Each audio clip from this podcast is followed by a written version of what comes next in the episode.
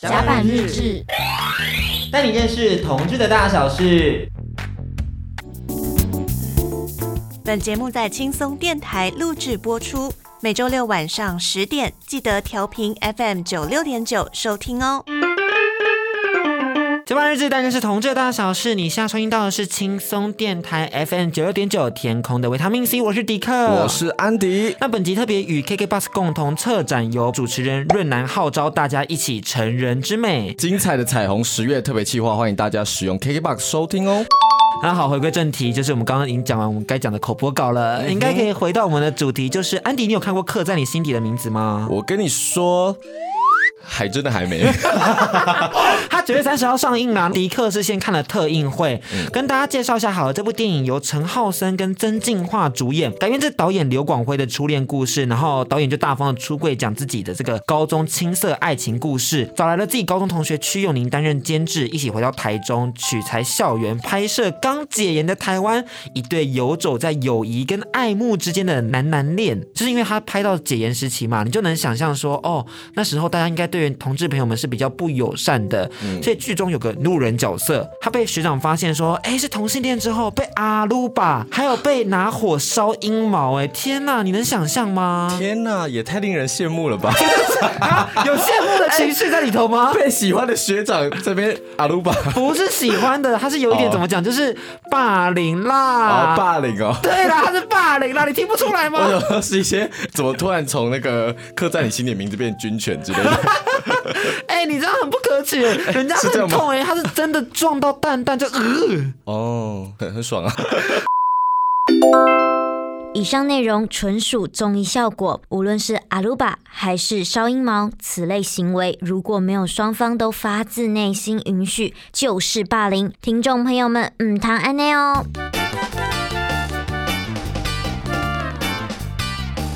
Get it. OK, fine, fine. 我跟安迪其实有一点点难以领略那时代到底同志处境是什么样子啊？因为我是九七年出生，一九九七，嗯，我一九九八。对啊，其实我们认知到自己同志的时候，已经是可以用 Jack D 跟 Hornet 了。嗯，其实性平教育也走了十多年了。老实说，教育真的是让我们可以很自由的去勇敢出柜，甚至做同志节目。我觉得身为 LGBTQ 的成员，不可以不知道同志的事情。嗯。今天登上甲板，和我们一起响应十月计划的是来自台湾同志咨询热线协会社群资源部主任的基德，请他和听众朋友打声招呼吧。Hello，大家好，我是热线的基德。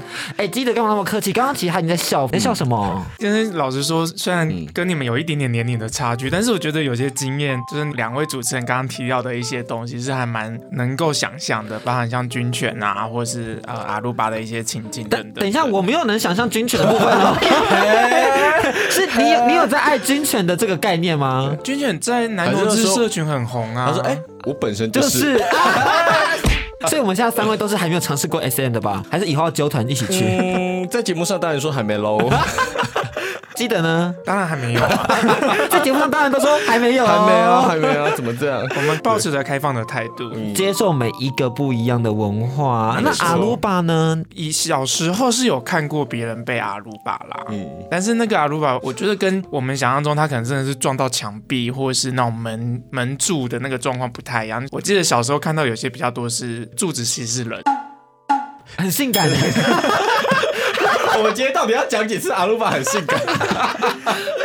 可能可能会有偷渡一些情欲的状况在里面啊，但我觉得确实呃，蛮多时候就是他其实真的是霸凌的一个状况。我们刚刚一直哦哟哦哟，节目都被你做砸了。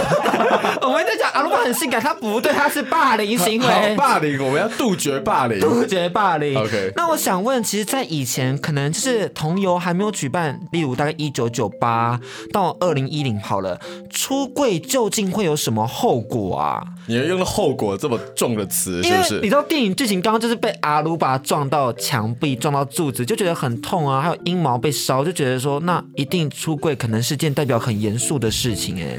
我觉得在早期，如果回到二十年前的台湾，那时候大部分的人其实，在高中的时候是不可能出柜的，甚至是那时候还不太清楚自己到底是不是同志。对，我觉得这是大部分人的状况。就像我自己的状况，我念高中的时候，其实大概是二零零六年前后。嗯，对，那时候其实我也不敢跟身边的人讲我自己喜欢同性的事情，所以你那时候是会很压抑自己吗？对，我觉得那个时候大部分人都是压抑，呃，甚至是否定自己的同志身份。其实还有一个状况是说，如果真的不小心被家人发现了，嗯，那可能真的会发生，例如说被赶出家门、被断绝经济往来等等的状况。那你自己是怎么样从一个好像有点困惑的状态，然后一直到接受或者跟身边的人出轨这样？嗯，我觉得来到台北念书应该是一个很大的帮助，对，就是来到一个花花世界。哦，毕竟台北那年就有 Funky 了。哦，对对，常去吗？呃，以前会去啦。哦，对对对，爸妈就会说来台北学坏了，在 台北真的可以学到的坏东西很多哎。例如什么？例如说，嗯，军犬，或是大家去一趟就是 Commander D，Commander D 那时候已经开了吗？嗯，我大学的时候应该就有了吧。哦，哇，它历史也是蛮悠久的，有啦，十年应该有啦。对，你知道前阵子我去晶晶书库，就想说，因为我们今天要做一个回顾交友历史的历程，然后就发现一本杂志，想要跟大家分享，也跟基德分享一下，不晓得他有没有看过？就是第四期一九九八年七月号诞生的这个《Glory》基爱杂志。Hello，那个封面，请问一下是罗志祥、罗志祥跟欧汉声吗？是哎，你有看过他们吗？呃，我知道他们，但是他们怎么会在这个杂志上面？你有在意淫他们吗？呃，no，没有。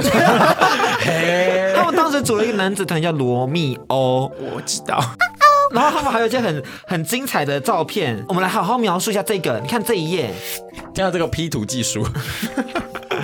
觉得很阳春哇？然后在这本杂志里面，就当初有介绍很多同志资讯。我很好奇，像早期可能没有网络的时候啊，大家要怎么样接触同志资讯呢？据我所知，那个年代我真的没有经历到哦。其实过去，尤其是男同志比较多，就是到一些实体的空间，例如说呃公园、三温暖去认识同志朋友。那再近一点点，其实就学校开始出现同志社团。嗯。哦，同志社团，对，其实同志社团应该也是蛮多同志朋友在过去可能二十年前认识同志很主要的管道，嗯、可能像台大 Gay Chat，啊、对，他们一九九五年应该就有了，嗯，然后同窗社什么的，对不对？对，对，对，其实女同志社团可能又更早。那其实想到交友这件事情嘛，不晓得你自己就是如果说当时要交友好了，没有智慧型手机，除了就刚刚讲到公园之外，还有什么交友的方法可以给我们介绍一下吗？其实我自己的经验。主要就是透过网路啦，嗯、就是像高中的时候就会上那个拓网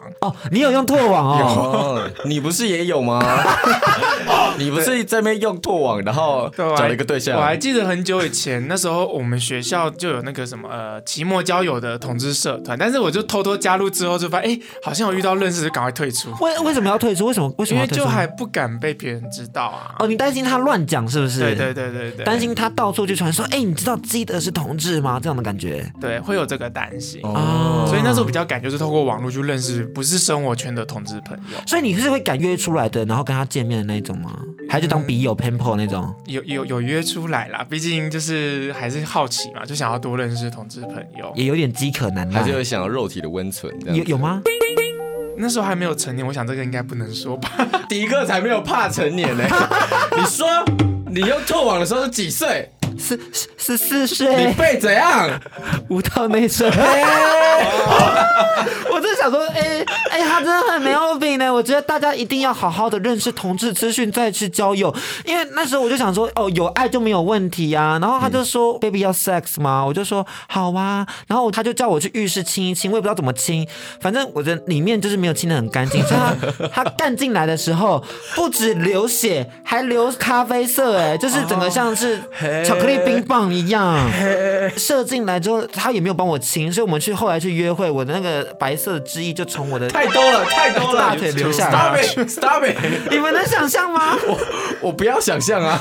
好了，我们是蛮常听到类似的故事，所以真的性爱达人很重要。对，希望大家可以透过我们节目好好学习到这些性知识。那另外，其实我之前有听过一句话啦，就是因为我曾经有想要做这种同志交友的三十年史，去跟大家好好了解一下这段脉络。我有听到有个受访者跟我说，当时的社群其实很多是因为压迫而使得大家聚集在一起，反而那时候的这个羁绊关系或者情感关系和认同感是非常浓烈的。我想要问一下基德，现在的交友关系跟以往有什么样的不同之处吗？嗯，我觉得其实真的过去因为没有网络的关系，确实大家要找到朋友就是一件比较困难的事情。但也因为这样子，当你聚集了一群人，其实这群人的认同感或是所谓的连接是很紧密的。嗯、所以像我们现在听到很多可能呃四五十岁的朋友，他们从他们年轻的时候一路到现在，就是互相扶持。嗯、对，那随着呃网络的发展，我觉得像现在，其实我们咨询常遇到一个状况是，他不知道怎么样跟别人互动，因为好像透过 App 来交友，就是要看外表。看你的身材好不好，是有有没有十八六之类的哦，十八六很重要。对不起，对不起。对，但是我觉得确实对很多他可能对自己还没有自信的朋友来说是很辛苦的一件事。他就觉得说，哎，我是不是长得不够好看，我就没有资格去交朋友，反而对自己充满了怀疑。对，不只是形象上的怀疑了，甚至是对自己的人格的存在都有点点担忧。滑 IG 啊，看 YouTube 的时候，就是非常的自信低落。但没关系，可以听 Podcast 了。今天的主角热线，我觉得他们真的很厉害，是他们一直在最前线接住大家，而且他们从一九九八年就提供了，这包括同志人权、同志家庭、同志教育、艾滋病防治，还有其他相关的电话咨询服务。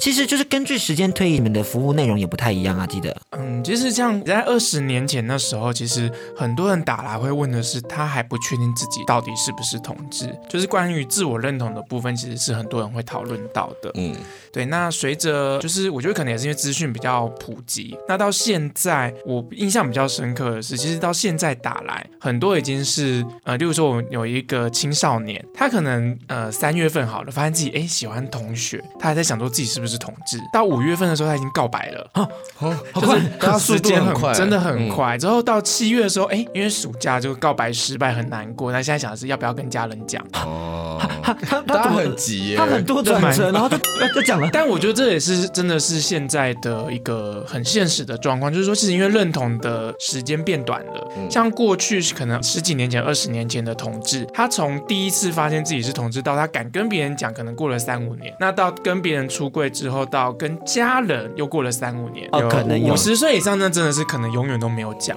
嗯，对。那像现在的，尤其是青少年，其实他们因为网络的方便，其实他很早就可能确定自己是同志，甚至是嗯、呃，就像刚刚主持人有提到，因为校园。环境的友善，其实很多人他根本不需要隐瞒自己的同志身份，所以他们很早遇到就是呃情感议题，就是告白失败啊，或是单恋，到后来跟父母出柜。那我觉得跟父母出柜，父母的状况也很不一样。像我记得我刚到热线工作，大概是七年前的时候，嗯、那时候的父母很多打来都是呃没办法接受自己的孩子，或者是他想要改变他的孩子。是。那到近两年，我我发现有点不一样，是因为现在的父母很多也蛮年轻的。嗯。我有接过一个不到。四十岁的妈妈，她打来其实一开始也是很难过，可她难过的点是，她竟然没有办法在那么小的时候就陪伴她的孩子成长。哎，对，那她现在担心的是，她要怎么样去陪伴她的孩子，去面对这个社会的不友善。嗯嗯嗯，对，我觉得那个很不一样的。你是感觉到社会在进步哎？对啊，对啊，就是只有最前线的人才能感受到这件事情。就其实我是觉得说，因为我自己本身也是有打电话到热线询问过这样子。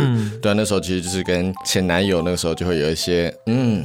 一些互动上的问题，嗯、不管是跟家里的啊，或者说跟伴侣的，或者比如说你要开放式关系，或者是各种你想得到的问题。因为有时候你可能面对面会基于说啊，有点害羞啊，不敢跟对方讲说，就是自己真正的需求或者真的困惑。可是用讲电话的时候，反而有种很自在的感觉，这样子。包山包海什么都可以，然后用声音这种媒介来好好的照顾大家的心情，还有照顾他们的颜面与感受啦。嗯、我觉得这真的很棒，跟我们 podcaster 一样，跟我们广播主持人也一样。你现在在往自己脸上贴金吗？我是啊，你你们没有感觉到吗？那今天呢，我们也搜集了两段音档，想请基德和我们一起在空中开导，也陪伴当事人面对生活中的问题或者是困扰。首先是第一则，我们一起来听听看，究竟我们的听众朋友有什么样的烦恼吧。以下内容是我们邀请声音演员口播读投稿，以避免泄露个人隐私。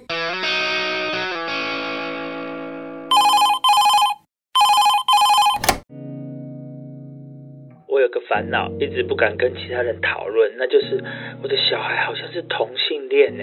其实哦，我烦恼很久了。他虽然都没有说，但是他带很多男生回家以外，他的抽屉也都是一些那种跟同志有关的东西。我们的家庭关系也越来越远，但他好像一点也没有觉得这样很不好，还会在他的 FB 讲什么要结婚啊？哦。我真的很不喜欢他在外面这样一直讲一直讲，真的不晓得该怎么办呢？这是怎么一回事？就是这个处境其实很尴尬哎，嗯，因为父母已经完完全全知道了。其实我我妈好像也有类似的困扰，其实我妈也是。其实我们接到真的蛮多爸爸妈妈打电话进来，就跟跟刚刚这位听众朋友的状况很类似。他其实早就已经有各种蛛丝马迹，但他的孩子可能还以为自己藏得很好。嗯，对。那通常这时候，呃，我自己的策略，然后可能就会用我自己的经验跟他说：“哎，其实，哎，这位爸爸，我们家的状况跟你有点类似，就是我过去也不敢跟我的爸爸妈妈说，所以其实很长一段时间，我跟爸妈的关系是很疏离的。我举一个很经典的例子，就通常过年过节大家都会回家吃饭，或者在家里待呃。”好几天，但我是从大学开始，我因为不敢出柜，不想出柜，所以我真的是吃完年夜饭我就我就散人了。哈，真的假的？就是就是能避则避，就是不要跟家人有太多的互动。嗯，所以真的到我出社会开始工作之后，我还真的没有跟爸爸妈妈讲超过十分钟的电话。从小到大，因为以前手机也没那么方便嘛。哦。但随着后来我自己比较长大之后，会觉得哎，这样子不是很 OK，我也想要改变跟家人的关系。嗯。所以，我就是慢慢的学习怎么跟家人出柜跟相处。对，那到现在，其实跟爸爸妈妈的关系都改善蛮多的。就是说，嗯，我可以跟妈妈讲。真的超过半个小时的电话不会尴尬哦，就也可以聊各式各样的，就是包含我是同志的各式各样的事情。好厉害哦，可以教我吗？那可以跟妈妈大聊自己喜欢的男生吗？呃，我还没有办法，就是例如说跟男朋友发生什么事情，做爱啊什么，这可能还没办法啦。但是呃，例如说我今天像我现在的对象，其实我很早就是刚认识没多久，我就问我妈说，哎，你会不会想要认识我的男朋友？对，那这个在可能五六七年前是不可能发生的事情。我觉得我好想要问这件事情啊，就是你怎么开始跟妈妈的友好关系与互动？哦，OK，嗯，我觉得这也是拜网络所赐，因为爸妈也不知道什么时候开始使用脸书。嗯，对，那我的脸书其实。是从我开始使用，一直都是很公开，所以当那时候是妈妈先加我脸书，我也只是隔了大概半年吧，我才按同意的。哦，我到现在还封锁我妈，很正常，很正常。我发文都限妈妈，我的贴文太 gay 了，没有办法。对啊，对，但我后来就转念一想，就想说，哎，其实透过网络让他更了解我的生活，也不是坏事。所以其实，在那个时候，我其实也是算准备好了啦，就包含像在热线也遇到了其他的爸爸妈妈，他们就跟我说，哎，其实他们也想要了解。他的孩子，所以我就是透过脸书加了妈妈好友之后，让妈妈。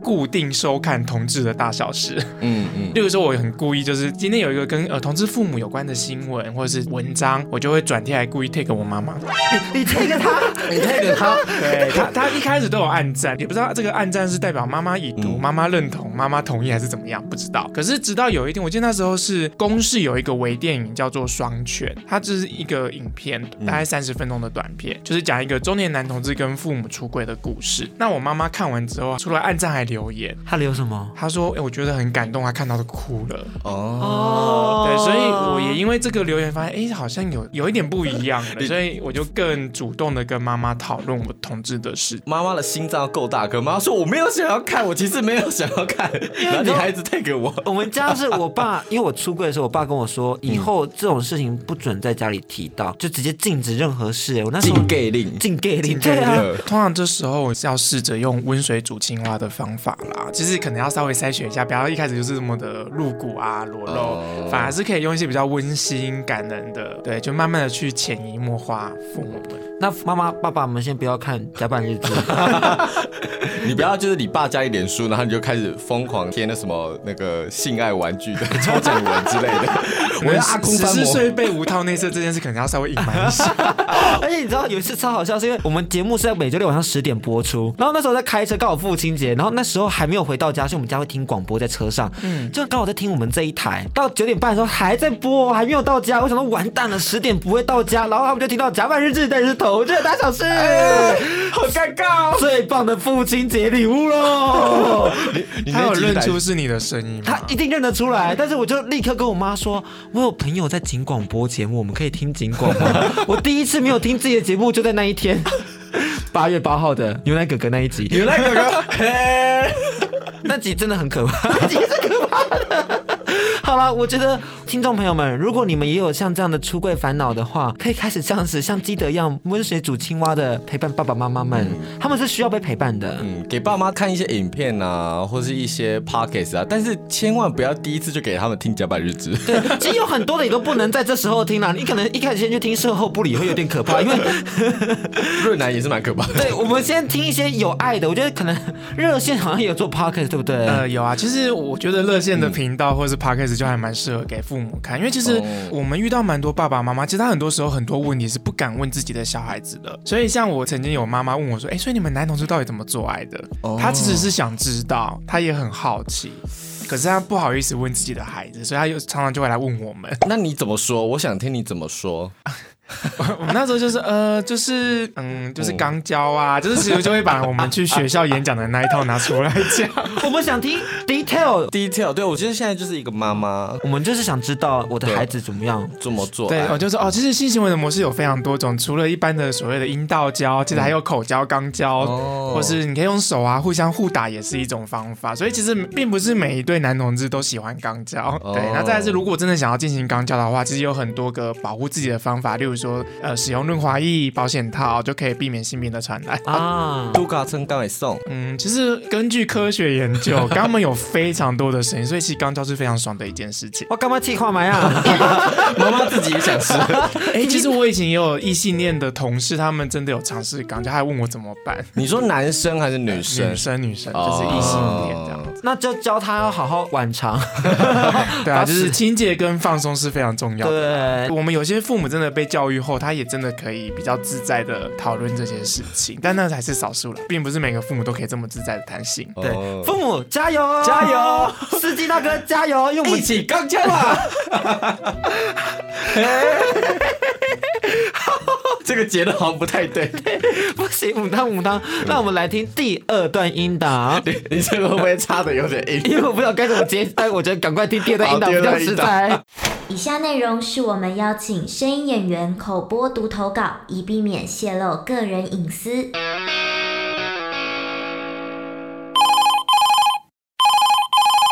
那个，我是一个跨性别啦，我自己是男跨女。其实啊，现在网络很发达，很多跨性别的知识啊，网络都可以找得到。比如说手术换证，或是用药啊之类的。因为我自己比较外显啦。所以周遭的人就算不说，也大概都知道我的状况，就是彼此心知肚明。台湾其实还算友善啦，就是你看得出来，有些人会多看几眼，但也不太会像早期说的那样口出恶言。我自己啊，碰到比较大的问题是，觉得自己没什么跨圈的朋友，大家生活上啊都蛮低调的，而且啊，我们在异性恋啊或男同啊女同的交友软体上都没什么人理。好像很多认同都是在网络上，都看不到实际在眼前的跨圈朋友。嗯，我觉得在热线，我们老实说，我们做跨性别的工作已经非常多年了。嗯，那我觉得现在比较想要做的事情，其实是帮他们找到连接。像我们呃热线的跨性别小组，其实我们固定都会举办跨性别聚会，就是希望跨性别的朋友可以来到热线，可以知道他自己并不是孤单的一个人。其实跟十几年前的同志朋友很像，因为那时候其实很多人都是孤军奋战的状况。嗯，对。那呃热线在做的事情，其实就是希望把他们连接起来，之后他们不要觉得孤单。呃，像我们。有很多时候接到跨性别来电的朋友，其实一开始都要先陪伴他去处理，就是可能他的身旁的人不了解他的那个失落的情绪。嗯，对，其实陪伴还是我们最主要能做的事情。那当呃慢慢的陪伴他，就是能够接受自己的状态，能够去知道说，哎，虽然这个社会不友善，但是其实还是有可以陪伴他、帮助他的地方。例如热线，主要是鼓励他可以愿意来参加实体的活动。我觉得参加实体活动是一件很重要的事情，是你会真的意识到有人在 back up you。嗯。你不是只有你自己这样子，其实还有一样跟你就是相同的人存在这样子。对，那甚至是因为其实跨性别的状态非常的多元，像所谓的男跨女、女跨男，或者是说哎还没有打算做变性，嗯，或是甚至是他可能只有透过穿着打扮来让大家认识他这样子的朋友。像我自己啊，就是来热线之前，我真的完全不认识跨性别的朋友，嗯、我也不知道他们到底呃会遇到什么样的困难。对，就连上厕所，其实对跨性别朋友来说都是很辛苦的一件事情。我认识有一些跨性别朋友，他在外面基本上是不上厕所的。对，因为他不知道他到底该上男厕还是上女厕。啊，对，嗯，对，甚至说像有些是学生，他会因为上厕所被欺负。举例来说，像我有一个朋友，他是呃他是男生，生理男，但他其实他的外表是比较中性的。嗯，他其实身高比我还高哦。嗯，可是他去上厕所以前都会被就是说，哎，你有没有小鸡鸡？真的可以来上男厕吗？还是你应该去上女厕？嗯，那他为了要避免这个状况，他去可能去上有。有隔间的地方，嗯，是，可是发现他竟然被泼水，哈哈，这个社会存在着好多不友善哦，对啊，所以当我听到我讲难过是，他从此之后他就不在学校上厕所，他要么就是冷八个小时回到家再上，所以他在学校几乎就不喝水。对，那其实我觉得回到我们的社会，其实现在有很多跨性别的朋友，他在外面会尽量不上厕所。嗯嗯。如果真的要上，他也会尽量选一个是人比较少的，嗯，或是到无障碍厕所去。嗯嗯。对，那其实都是很辛苦的一件事情。所以其实性别友善厕所是真的非常重要的一个措施。哎，每一个学校或是每一个公共场所都应该要有性别友善厕所，来去让这些跨性别朋友们可以来去，就是至少可以上厕所嘛。对对对对对，就是满足自己很。基本的生理需求都是我们觉得很重要的事。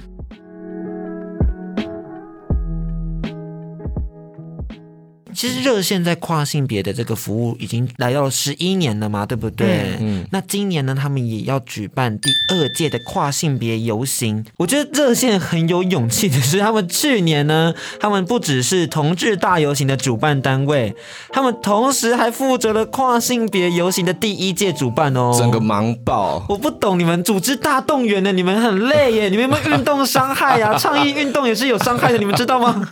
怎么了？你们怎么一回事？嗯。我我我觉得，就是其实，在热线工作，常常就是把自己逼死，没有啦。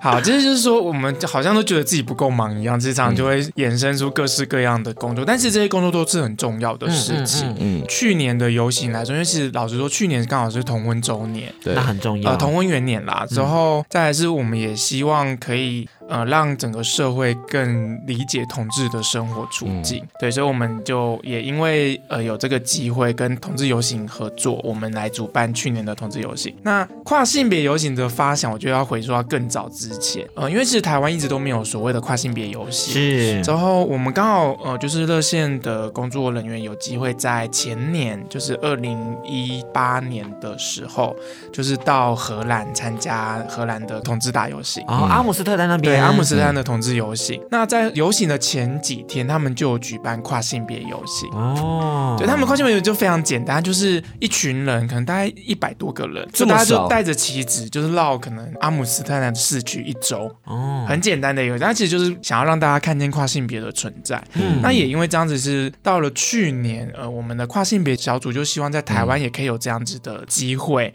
所以他们就开始讨论说，哎，我们要办跨性别游行。其实跨性别游行比同志游行更更早就确定是我们要做的事情了。嗯，我们大概在一二月就决定要办跨性别游行，嗯，但到五月份才确定主办同志大游行。所以你们接了一个很大的一个职责，哎，就是接下来一个同志大游行就哦嘣，大家就开始一起忙碌。对，所以我觉得去年负责跨性别游行的工作人员真的很辛苦。其实去年我们只有秘书长，还有跟跨性别小组的伙伴去筹办跨性别游行，嗯，等于我们其他工作人员几乎都被同志游行绑住了，根本没有办法来协助。嗯，但是你知道跨性别游行就是在第一届办的时候，我有采访一些参加者，嗯、他们说他们觉得办的很棒，就是很赞，因为说天气很凉很舒服。他们时间是在同志大游行的前夕，是晚上七点的时候，哦，不会脱妆，对，不会脱妆，呃、这件事情真的很重要，而且。跟民众靠得非常的近，因为就在西门町这样行走嘛，还有长沙街、汉中街口那边那一带，所以就是有真的落实社会对话的效果。那你们今年呢？今年有什么样的期许吗？今年的主题到底来 kick 垮？其实呃，这个是台语嘛，大家应该如果会讲台语的应该知道。那其实为什么要用这个主题？主要是因为去年我们的主题叫呃看见跨性别。是，其实真的老实说，跨性别的朋友很多时候除了社会看不见之外，在同志族群里面也很常是不被看见的。就像我刚刚提到，我如果没有来热线，我根本不认识跨性别，嗯，我也不知道跨性别会遇到什么样的事情，嗯。那今年延续着去年这个主题，我们叫做“到顶来 K 跨”。嗯，对，其实主要也是希望我们可以跟跨性别站在一起，呃，或者是说我们可以更了解跨性别会遇到什么样的事情，包含像上厕所的困难、呃，求职的困难、生活的困难。对，那透过这些理解，让我们可以跟跨性别站在一起，嗯、跟跨性别一起发声。讲到困难这件事情，就会让我想起以前好像有个什么案件是跟警察是长发，然后就被。